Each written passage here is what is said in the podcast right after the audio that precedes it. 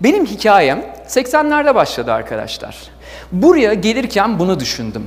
Ben insanlara ilham vermek üzere ne anlatabilirim? Bence ilham veren şey hikayeler. Çünkü hikayeler eşsiz şeyler. Hepinizin birer hikayesi var. Hepinizin hikayesi ömür boyu sürecek ve bir gün geriye dönüp baktığınızda bu hikayenin ne kadar eşsiz ve sizi ne kadar özel bir yere getirdiğini görmüş olacaksınız.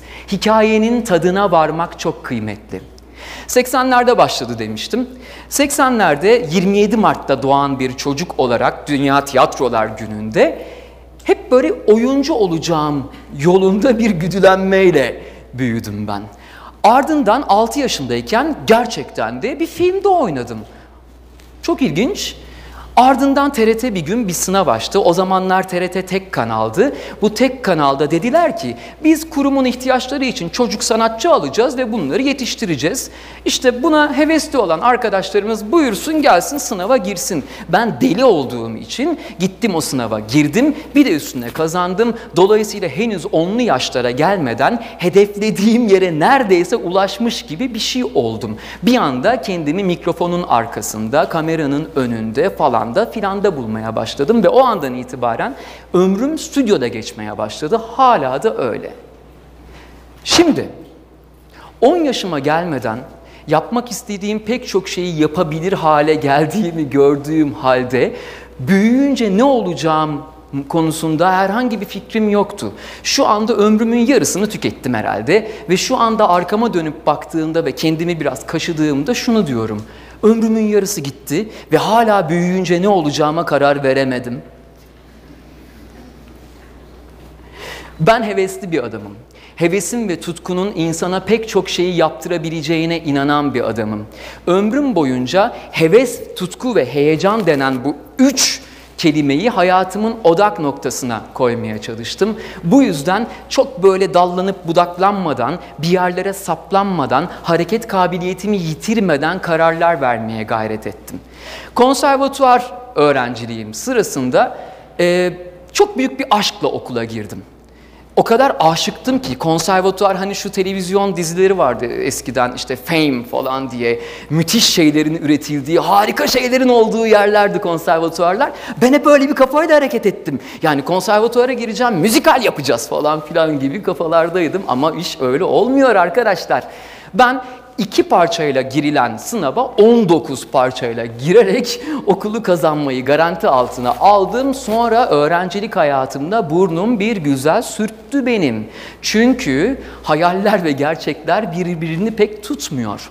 Okul sırasında bazen ben bunu neden yapıyorum diyordum. Örneğin bir dersimiz vardı. Ee, hocamız bize Ay ışığı sonatı eşliğinde işte köyün meydanına inen uzay gemisinden çıkan uzaylıları kovduruyordu. Sürekli bu doğaçlamayı yapıyorduk. Sürekli. Bir sene, iki sene, hocam hangi doğaçlamayı yapıyoruz diyoruz. İşte uzay veki geliyor, geliyor, geliyor, geliyor, aparıyorsunuz şimdi evet hep birlikte falan diye. Gürcü, Azeri bir hocamızdı. Ee, ya çok çok tatlı adamdı. Biz bu derste ilgili daima olumsuz konuştuk. Kötü şeyler söyledik. Sonra mezun oldum.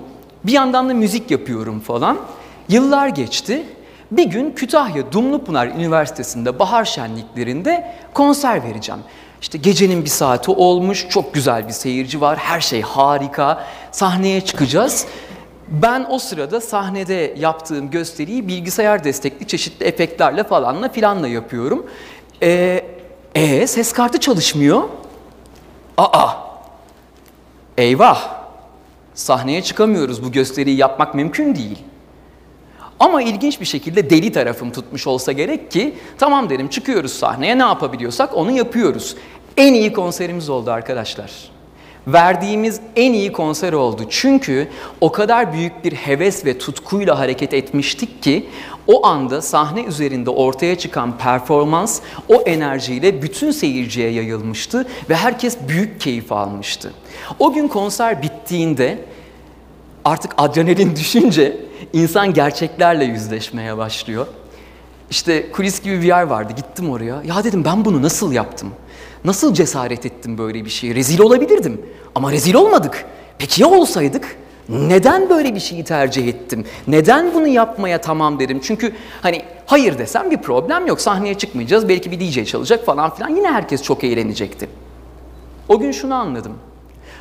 O öğretmenimiz o derste değişen koşullar altında başımıza olmadık şeyler geldiğinde hiç utanmadan sahne üzerinde işi sürdürebilme kabiliyeti vermişti bize.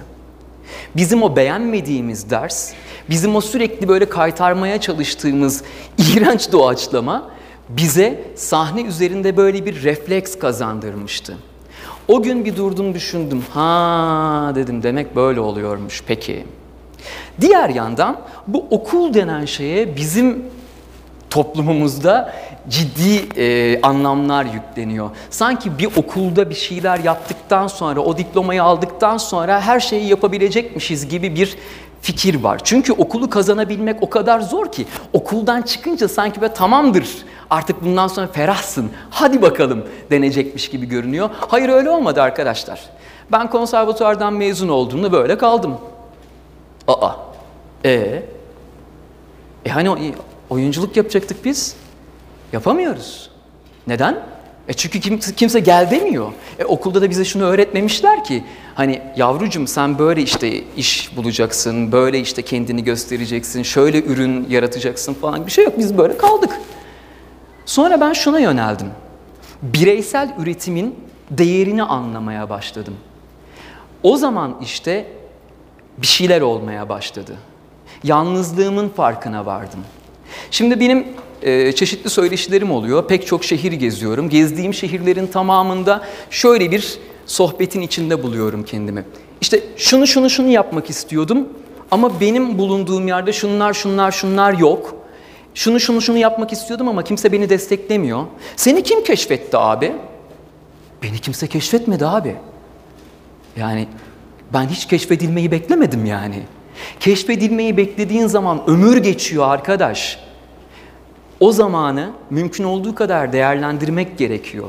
Ben hayat boyunca rahatsızlığımdan dolayı bir saniye durmadığım için sürekli yeni bir şey yapmaya gayret ettim. Şimdi bana soruyorlar ne yaptın da oldu? Bilmiyorum ne yaptığımı. Hiçbir şey yapmadım. Sadece sürekli bir şey yaptım. Çünkü bir şey yapmak bir şey yapmamaktan daha iyidir.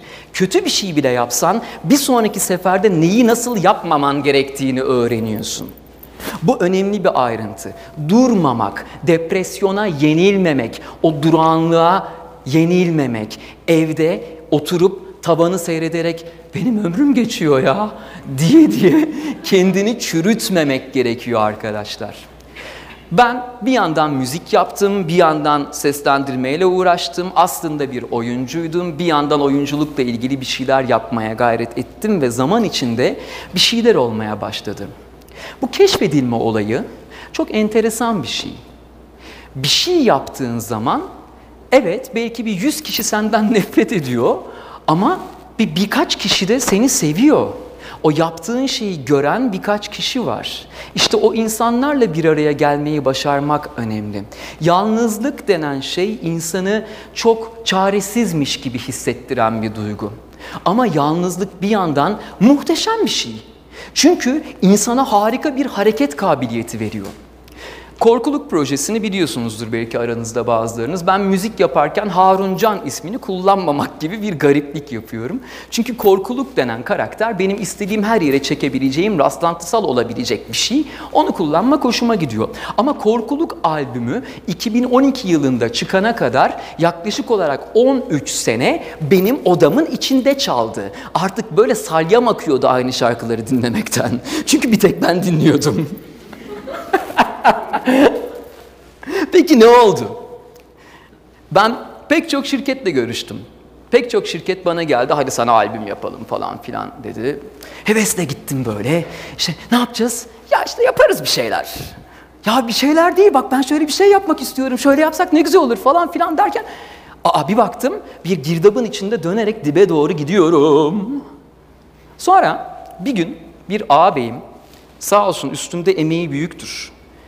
Bu toplantılardan çıkıp çıkıp halıyı düzelttim bu arada.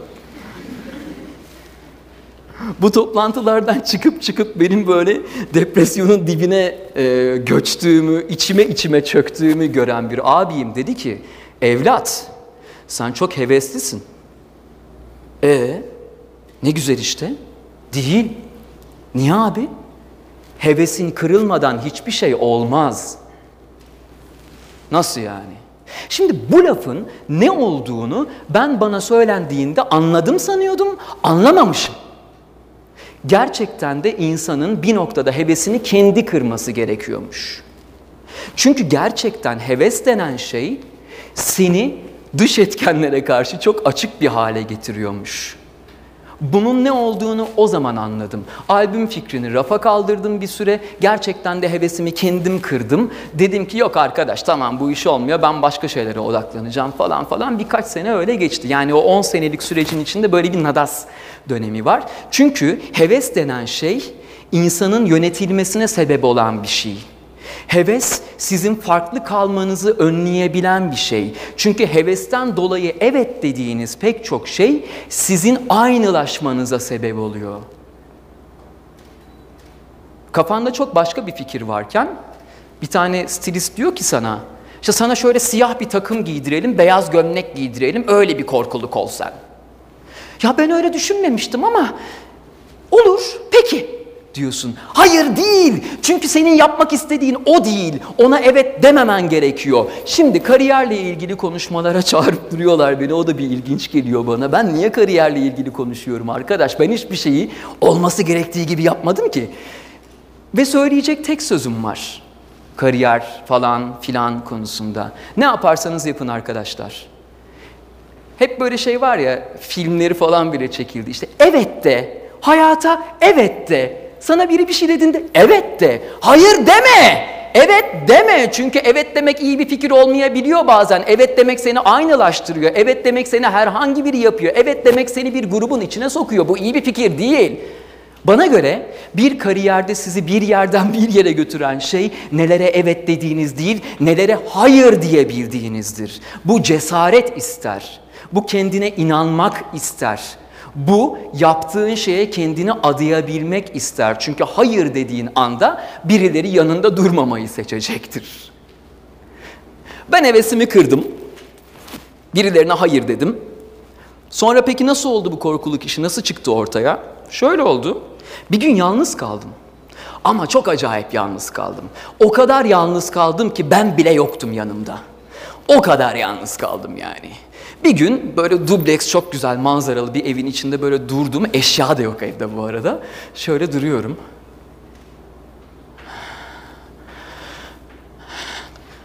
Ben, ben, ben albümü yapayım bari falan dedim stüdyoya geçtim öyle bir şey yaşandı ve 2-3 ay sonra albüm ortaya çıktı rafa kondu videolarını çekiyordum falan filan peki neden oldu? Çünkü bazen yapacak son şeyinin kalmış olması harika bir şeydir. Çünkü artık tercihler yoktur, seçenekler yoktur. Şunu mu yapsam, bunu mu yapsam durumları yoktur. Sadece yaparsın, dümdüz yaparsın. O yüzden mesela bugün buraya gelirken 3 e, aydır bana böyle işte daha önce TEDx'te konuşan arkadaşlarım falan şey yaptı. Abi konuşmanı hazırla, tamamen hazır git. Ne söyleyeceğini bil, bilmem ne, şöyle böyle falan dedi. Ben de onlara inandım. Gerçekten bir söz, yani bir, bir konuşma metni yazdım aslında ki hiç yapmam. Ben hayatta ödev bile yapmadım arkadaş. 7 sayfa falan yazdım böyle. Harika bir şeydi. Onlara gönderdim. Benim böyle minik bir e, deney grubum var. E, dedim nasıl olmuş? Oğlum harika olmuş falan. Şu an o konuşmayı yapmıyorum arkadaşlar.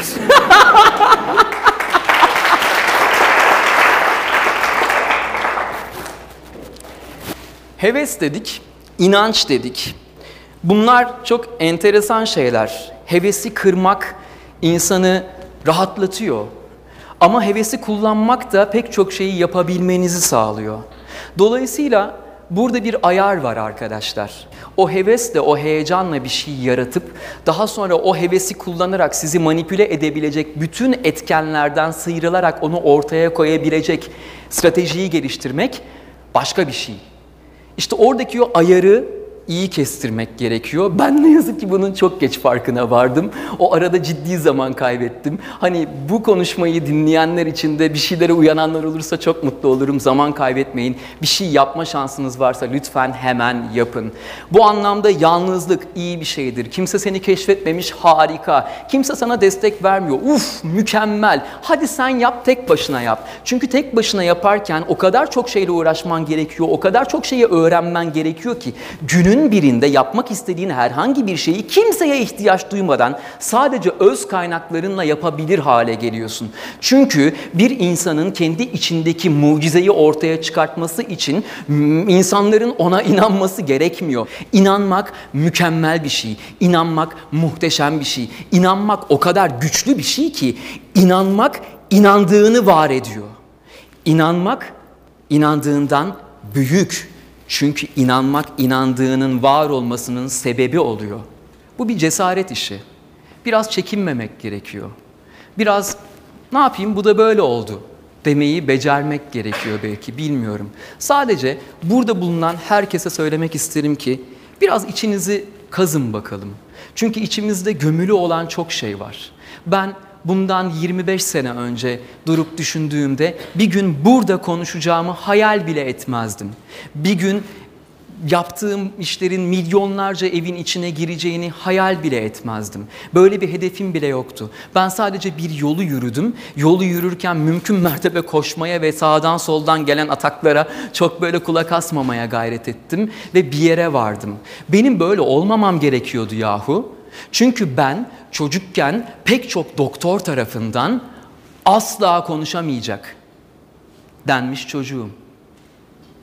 Ya durumu görüyorsunuz. ben gayet Freddie Mercury bir insanım. Ve pek çok doktor, pek çok doktor, az değil, çok. İşte beni muayene etti. Annem. Hmm. Valla bunun işi zor. Biz kısa yoldan arkadaşın ağzına beton dökelim. Peki. Şu an susturamıyorlar. Şu an konuşayım diye para veriyorlar. Oluyormuş.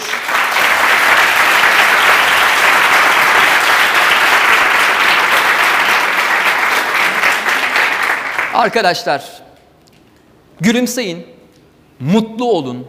İçinizdeki tutkuyu, hevesi, enerjiyi, o içinizi gıdıklayan şey her neyse onu bulun. Onun peşinden koşacak güç diliyorum. Onun peşinden koşacak dirayet ve sabır diliyorum. Onun peşinden koşarken sizi destekleyecek insan da diliyorum. Kendinize dikkat edin. Çok teşekkür ederim.